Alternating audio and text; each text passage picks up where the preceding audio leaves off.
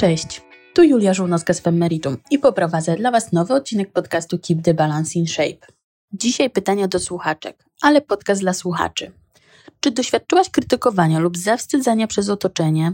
Czy osoba z Twojego otoczenia przekazywała Ci opinie lub rady na temat Twoich działań lub zachowań bez Twojej zgody lub prośby? Jeśli tak, doświadczyłaś woman shaming, tłumaczonego na język polski jako ocenianie kobiet.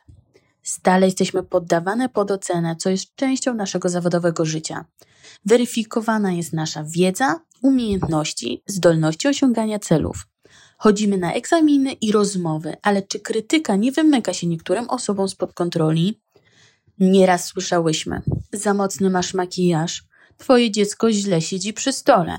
Za dużo pracujesz i cierpią na tym twoje dzieci. Źle wyglądasz. Robiłaś ostatnio badania? Nie masz jeszcze dzieci? Tak długo jesteście razem i bez ślubu?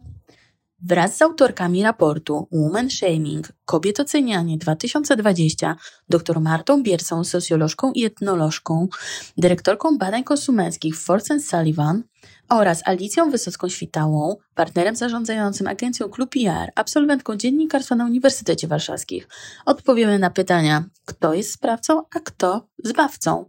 Jakie formy przyjmuje woman shaming? Gdzie najczęściej go doświadczamy i jaki ma na nas wpływ? Serdecznie zapraszam. Cześć dziewczyny. Chciałabym e, na początku, aby każda z nas powiedziała jakiś przykład ze swojego życia, gdzie doświadczyła i w jakiej formie e, woman shamingu. Która pierwsza? Cześć, w ogóle dzięki za zaproszenie do, do podcastu.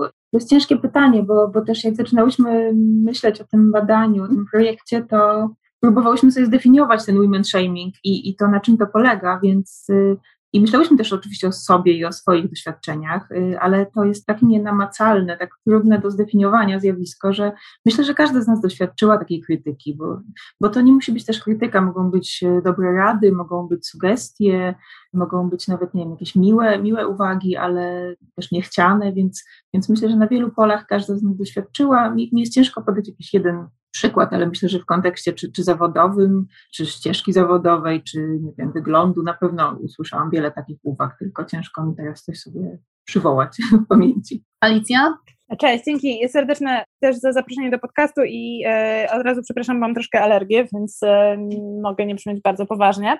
Dokładnie tak jak e, mówi Marta, myślę, że to jest temat wielowątkowy na różnych obszarach, natomiast w moim przypadku mogłabym zdefiniować też, tak sobie o tym myślałam, na przykład relacje w, branżowe, w różnych tam strukturach, czy różnych jakby w organizacjach na przykład branżowych, gdzie powiedzmy byłam w gronie innych mężczyzn zarządzających na analogicznym stanowisku do mojego i jednak e, miałam takie poczucie, że przy jakichś tam dyskusjach panelowych, czy przy dyskusjach na tematy, jakby wokół których mamy wszyscy ekspertyzę współdzieloną, analogiczną, jednak panowie e, wiedli prym. I moje, między innymi moje lub moich koleżanek, wypowiedzi były dosyć mocno przeczekiwane lub traktowane jako taki miły, fajny dodatek, który można spokojnie sobie pominąć i wrócić do głównego wątku, który nadają mężczyźni. I jeszcze druga sprawa to jest właśnie podsumowywanie wypowiedzi, czy klamrowanie ich, czyli tak, takie działanie e, akurat ze strony mężczyzn, które jest e, dosyć e, no, męczącą praktyką,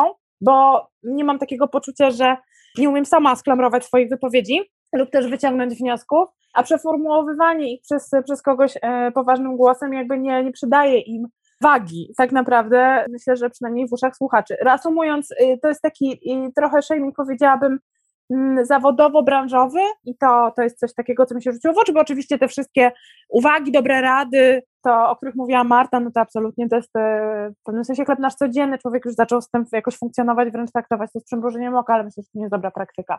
Mhm. E, no to może ja podam, to mnie sprostujcie, to może zaliczy, możemy zaliczyć do tego zagadnienia. Jak się przygotowywałam do podcastu, to zaczęłam się zastanawiać, e, na jakich obszarach ja tego doświadczam.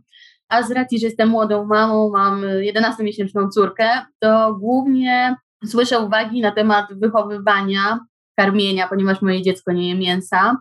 No i typu, że robię krzywdę dziecku, bo nie je mięsa, albo powinno założyć skarpetki, będzie chore i będzie miało reumatyzm. Czy to możemy zaliczyć do tego zagadnienia? Dokładnie tak. O, totalnie. tak.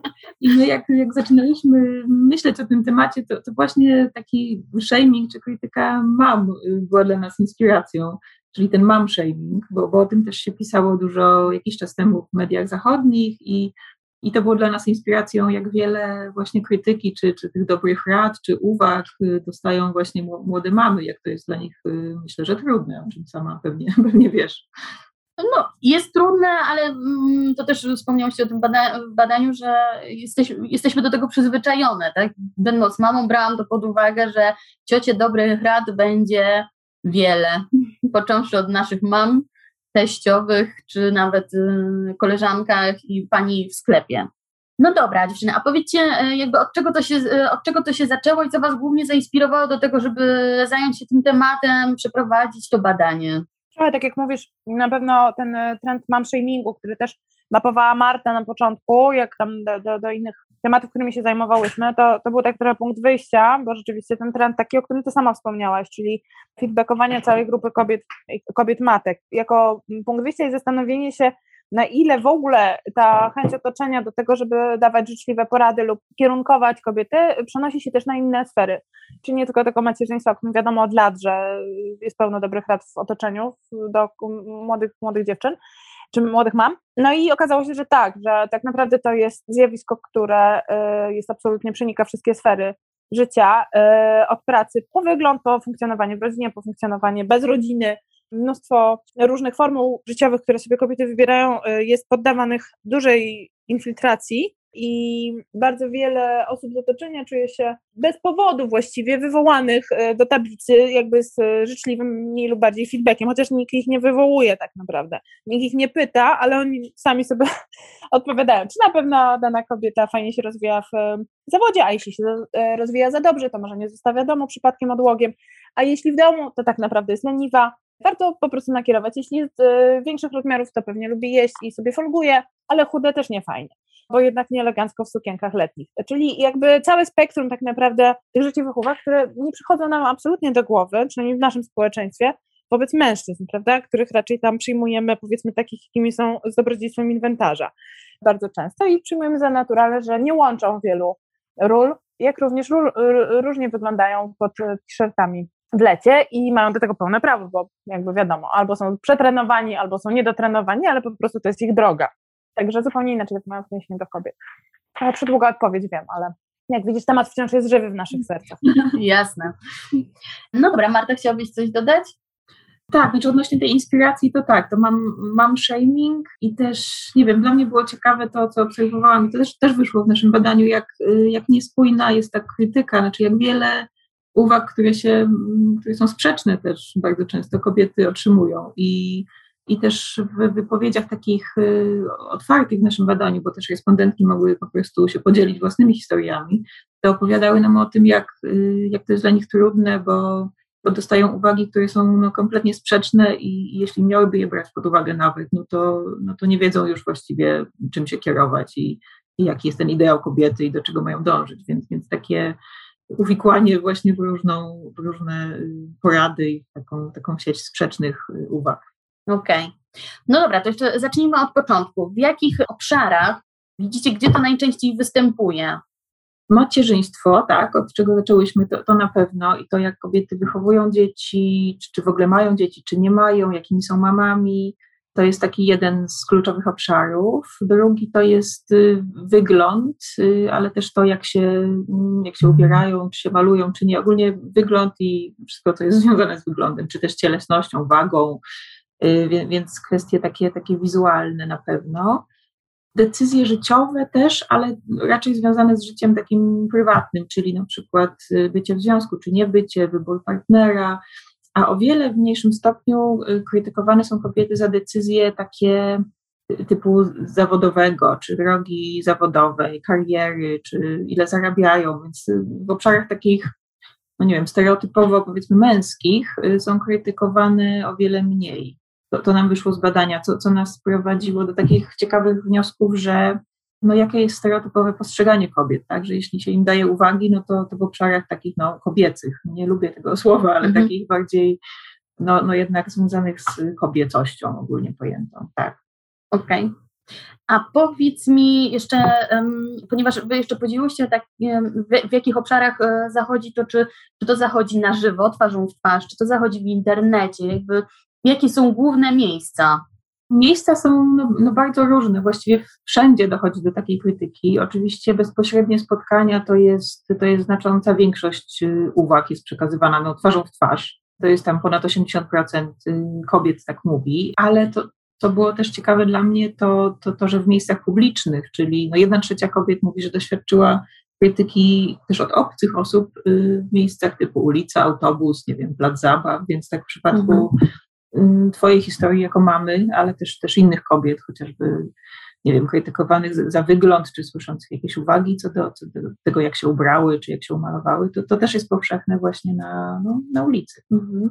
A ja analizując wasz raport, dla mnie było ciekawe to, że y, znacznie mniej kobiet podało miejsce shamingu internet bo ten internet to jest takie miejsce, w którym cały czas przekraczamy granice, cały czas jesteśmy anonimowi i upust mamy swoich emocji czy opinii bardzo duży, ale jakby te kobiety doświadczają tego głównie na żywo, bezpośrednio. Tak, bo w ogóle nie ma wiesz co, żadnych zahamowań, w sensie właśnie, właśnie o tym mówiłam, że też y, jest absolutnie przyjęte, że można sobie pozwalać na różny feedback i to zaczyna się przy rodzinnym stole, a, a kończy na dobrych radach obcych cioć y, w autobusie odnośnie czapki dziecka. I to jest właśnie niesamowite, jak o tym myślę i w sumie naprawdę to jest taki temat, który, który mocno żyje w nas, bo jednak rzadko się spotyka taką otwartą krytykę wobec mężczyzn twarzą w twarz. Dlatego chociażby, nie tylko dlatego, że to jest przyjęte, bo też, ale dlatego, że myślę, że ona spotkałaby się z dosyć ostrą reakcją. Czyli postawieniem granicy postawieniem granicy, mówiąc elegancko, a mniej elegancko po prostu zamknięciem, e, zamknięciem interlokutora w jakiś tam sposób. Nie mówię, że przemocowy, natomiast jednak w dosyć ostrych słowach.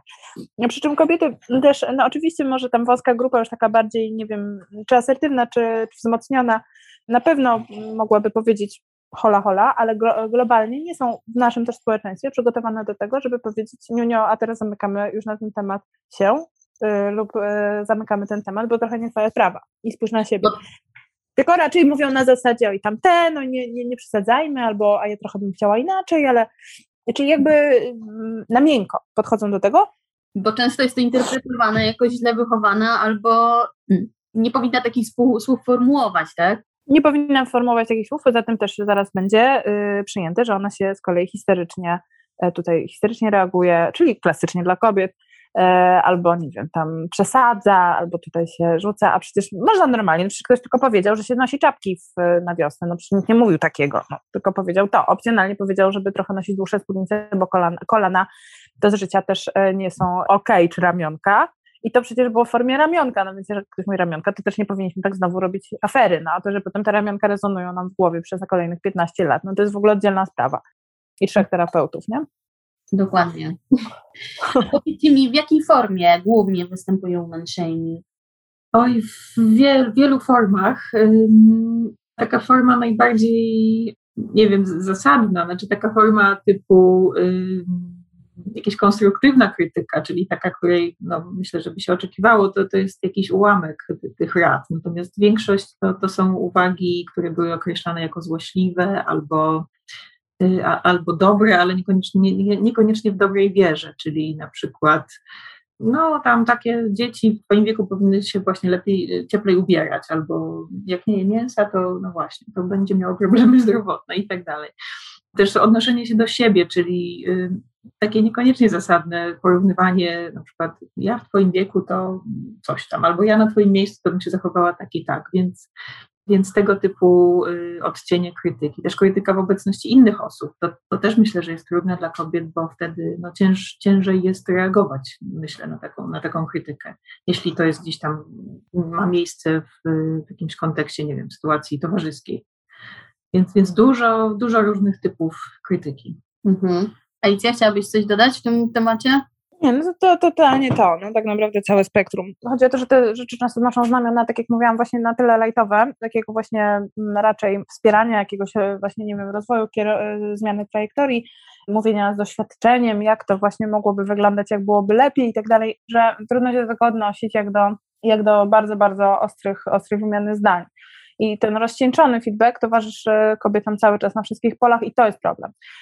I ta, dla mnie uderzające zawsze są te subtelne y, formy shamingu, o których wspominałam na początku naszego spotkania, czyli właśnie y, zachowanie nawet niewerbalne, nie? Albo takie, które gdzieś tam właśnie to są śmieszki, to jest takie przeczekiwanie, nie odnoszenie się do twojej wypowiedzi, jeśli ona była na forum, tylko odnoszenie się do wypowiedzi kolegi, który powiedział coś wcześniej, wcale nie, nie bardziej ciekawego, czy stawianie sprawy w ten sposób, że, że należy właśnie skonkretyzować twoją luźną, y, nieskoordynowaną wypowiedź w coś takiego w trzech, czterech punktach klarownych, co jest absolutnie nieprawdą, no bo ona często jest klarowna, tylko po prostu nie jest mówione to, to na zasadzie, bo kobiety rzadko mówią, są trzy rzeczy, taka, pierwsza, druga, trzecia, co nie znaczy, że ich nie powiedziały, ale właśnie mężczyźni często nadają ramy, uważają, że warto byłoby nadać ramy, czemuś, co te ramy ma, no. Czyli to są takie rzeczy, które też po prostu są to shamingiem w rozumieniu dawania sygnału, że sobie nie radzimy, albo że nie umiemy tak naprawdę formułować klarownych wniosków, czy mówić y, rzeczy wiążących, że wiążące to powie Pan na koniec, nie?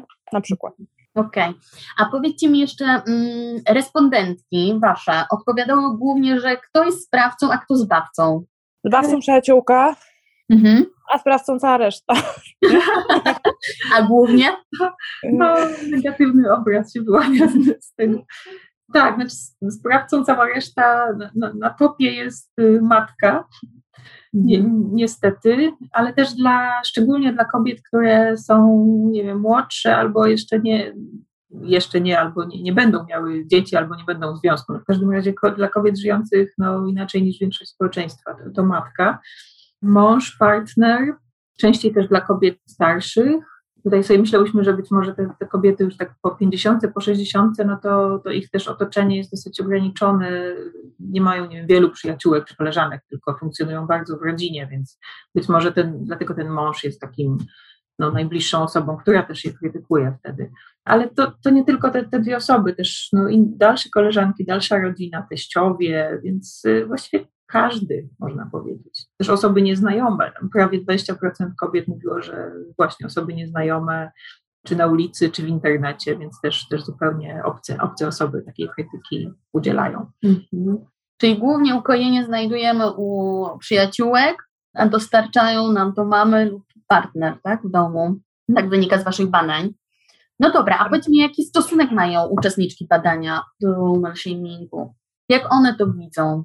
To z jednej strony demotywuje i powoduje, że one się czują, że one tracą pewność siebie, z drugiej strony też przyzwyczaiły się do tego. To jest bardzo dziwne, nie? bo to jest trochę takie e, koegzystowanie z tym na przestrzeni lat od małego, więc one jakby, mi się to wpisuje trochę w krajobraz, w którym funkcjonują, no a, a zarazem jednak cały czas sukcesywnie mają poczucie, że je to w jakiś sposób ogranicza, czy też, że wykraczanie przez nie poza ramy utarte, poza y, poza schematy, załóżmy, będzie się spotykało z, z oceną. Zresztą nawet nie wykraczanie po, poza schematy, to chodzi o to, że jakby wyrażanie siebie pełnym głosem i tak dalej, to dalej jest takie na tej zasadzie, czy na pewno powinna. Jakby trochę tak, czyli trochę podcinanie skrzydeł, a trochę też taka nauka przeczekiwania, takich uników.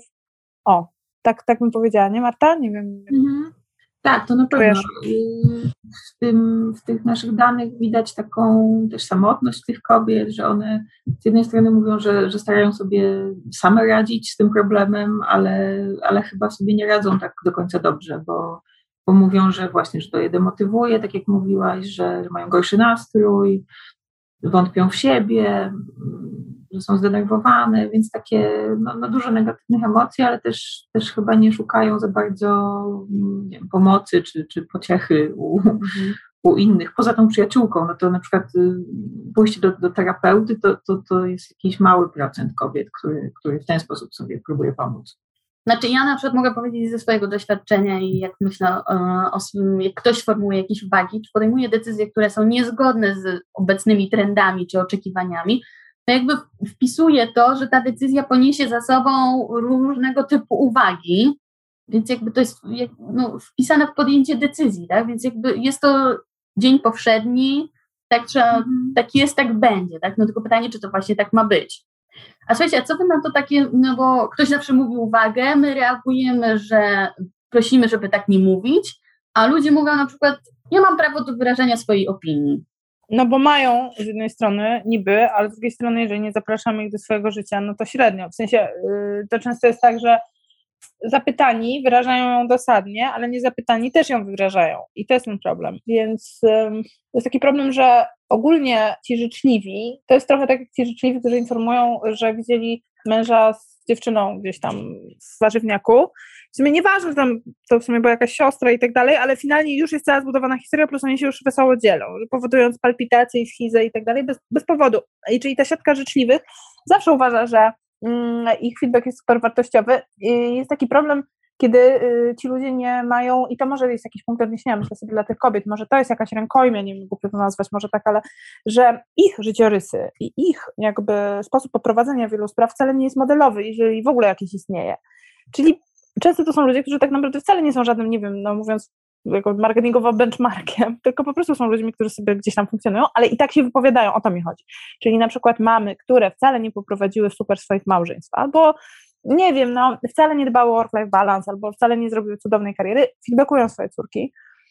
No i pytanie właśnie y, co do reakcji, tak sobie teraz myślę, że jedna rzecz to, że nieproszone, a dwa, czy na pewno tam po tamtej stronie jest tak super. Nie chodzi o odbijanie piłki ząb za ząb, tylko raczej uświadomienie tej drugiej stronie, że, że każdy ma w swoim życiu jakiś milion obszarów, w których mógłby lepiej, ogólnie coś tam.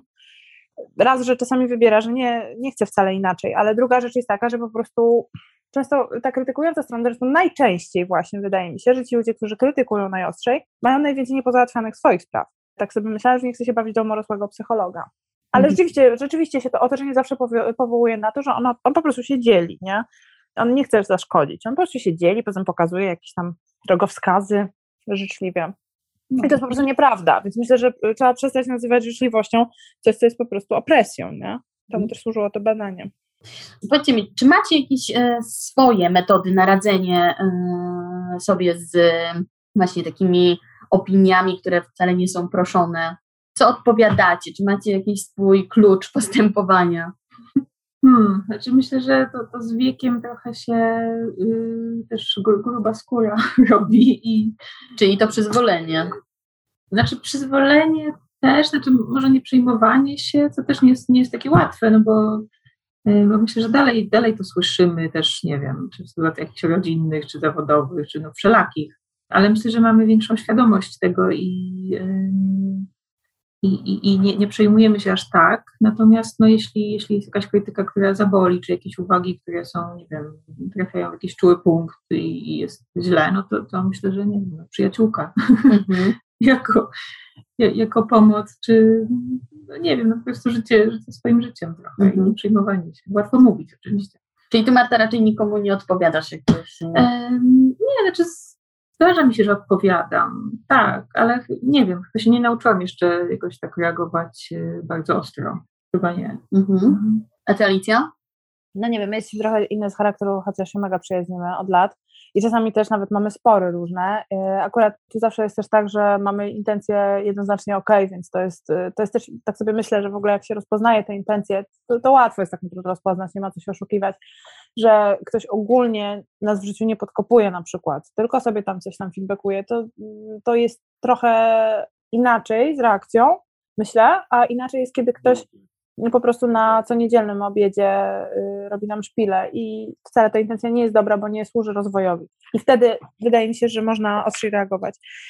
Znaczy, ja też jestem taka mądra, no, czasem, czasem rzeczywiście uważam, że ostrzejsza reakcja jest ok, ale wiele razy też y, powiem szczerze, że odbiera mowę. Też nie przesadzajmy z tym shamingiem takim ekstremalnym, ale były, były takie sytuacje, że człowiek odbiera mowę, bo jeżeli to y, wychodzi od osób, które są jakkolwiek rozumiane jako bliskie, nawet w rozumieniu jakichś tam kon, no, tych koneksji, tak, około rodzinnie, czy jakoś tam jednak się jest zależnym od tych ludzi, to wtedy trudniej jest powiedzieć, bardzo ostro postawić temu tamę.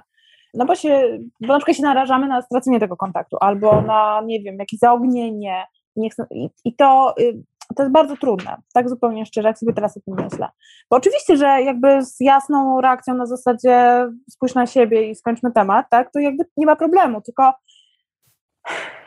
myślę sobie, że to, że to rzeczywiście jest coś do wypracowywania z wiekiem, i sorry, z obserwowania facetów właśnie w tym aspekcie, bo to jest trochę tak, jak w naszym nowym badaniu tam robiłyśmy mm, badanie odnośnie pracy, też mm, jakby ubieganiu się awanse i tak dalej, zachowując proporcje, przeniesienie tych zachowań mężczyzn, którzy często są wcale niedoedukowani na dane stanowisko, a i tak idą po swoje, okej, okay, możemy się z tego śmiać i to może być tragedia po prostu i tak dalej, i śmiechy, i, ża i żenujące, ale z drugiej strony sobie myślę, a może tak trzeba po prostu robić.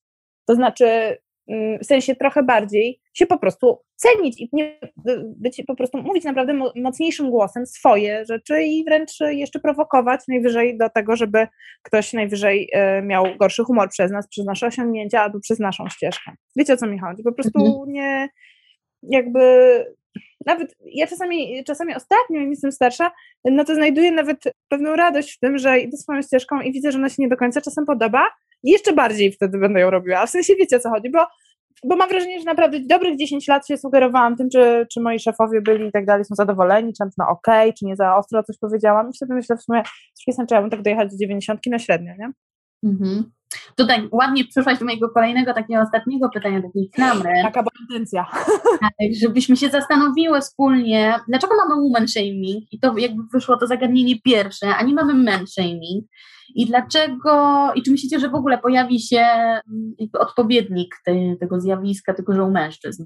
To jest, to jest bardzo ciekawe i też y, kończąc to badanie, mm, myślałyśmy o takim no, sequelu i żeby, żeby zrobić to samo mm, być może na, na mężczyznach i, i tak się zastanawiałyśmy, jakby to było w ich, w ich oczach y, ta krytyka widziana nie wiem, znaczy nie, nie chcę wymyślać teraz wyników, których nie ma, ale wydaje mi się, że no właśnie, że też z naszego badania wynika, że przynajmniej zdaniem kobiet, to, to kobiety są bardziej krytykowane niż mężczyźni i wobec, wobec kobiet te, te wymagania są bardziej wyśrubowane, więc y, wydaje mi się, że mężczyźni że to byłoby troszkę złagodzone, te, te, wyniki w przypadku mężczyzn, że dane byłyby niższe. I też myślę, że w innych obszarach ta krytyka byłaby silniejsza, nie wiem, czy, czy w zawodowym, czy nie wiem, poziom zarobków, nie wiem, tak też stereotypowo mhm. trochę myślę, ale wydaje mi się, że, że raczej w innych obszarach i może mniejsze przejmowanie się tym, nie wiem, tak, tak jak myślę sobie o, obserwuję, nie wiem, kolegów, to, to wydaje mi się, że oni by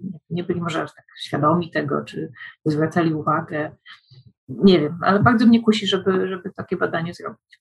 No to trzymamy kciuki za takie badanie, żeby można było zweryfikować. Tak, dokładnie, Marta już to proponowała, to jest super pomysł, myślę. Tutaj Marta też zawsze bardzo fajne i takie awangardowe pomysły ma na, na, na badanie szczególnie drugiej strony. Naprawdę, bo to jest wtedy daje, daje, daje pełen obraz i muszę się z tym przespać zawsze jeden dzień, a potem, o dobra, to właściwie będzie mega mocne. I, tak, i, i to prawda, to jest ciekawe, bo w sumie tak naprawdę, wiecie co, myślę sobie, że oni też mogą mieć swój shaming, taki na grubo, ale raczej w takim aspekcie tego, tych rzeczy, które muszą, mówiąc kolokwialnie, na przykład dowozić, nie? Tylko to pewnie się odbywa właśnie inaczej trochę może. No, zbadamy. W sensie nie na zasadzie rad, tylko na zasadzie gdzieś tam tej takiej rywalizacji męskiej, tego pokazywania, czym się przyjechało, z czego się dzwoni, no, że, że, naprawdę rzeczy, które dla nas są absurdalne z kolei, myślę, że wbrew pozorom mogą tam być istotne. Znaczy ma się zegarek, do którego się mówi, który wysyła maile i tak dalej.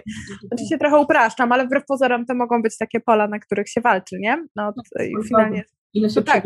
kilometrów i tak dalej. A, dokładnie, tak, tak, tak. I jeszcze element właśnie bycia Ironmanem na wszystkich polach. Myślę, że to... Ja jeszcze myślę, że znałabym aspekt zawodowy tutaj bardzo silny, że, że mężczyźni też budują swoje poczucie wartości poprzez pracę zawodową. Tak, tak. Kim się jest, ile, ile osób ma się pod sobą. Mhm.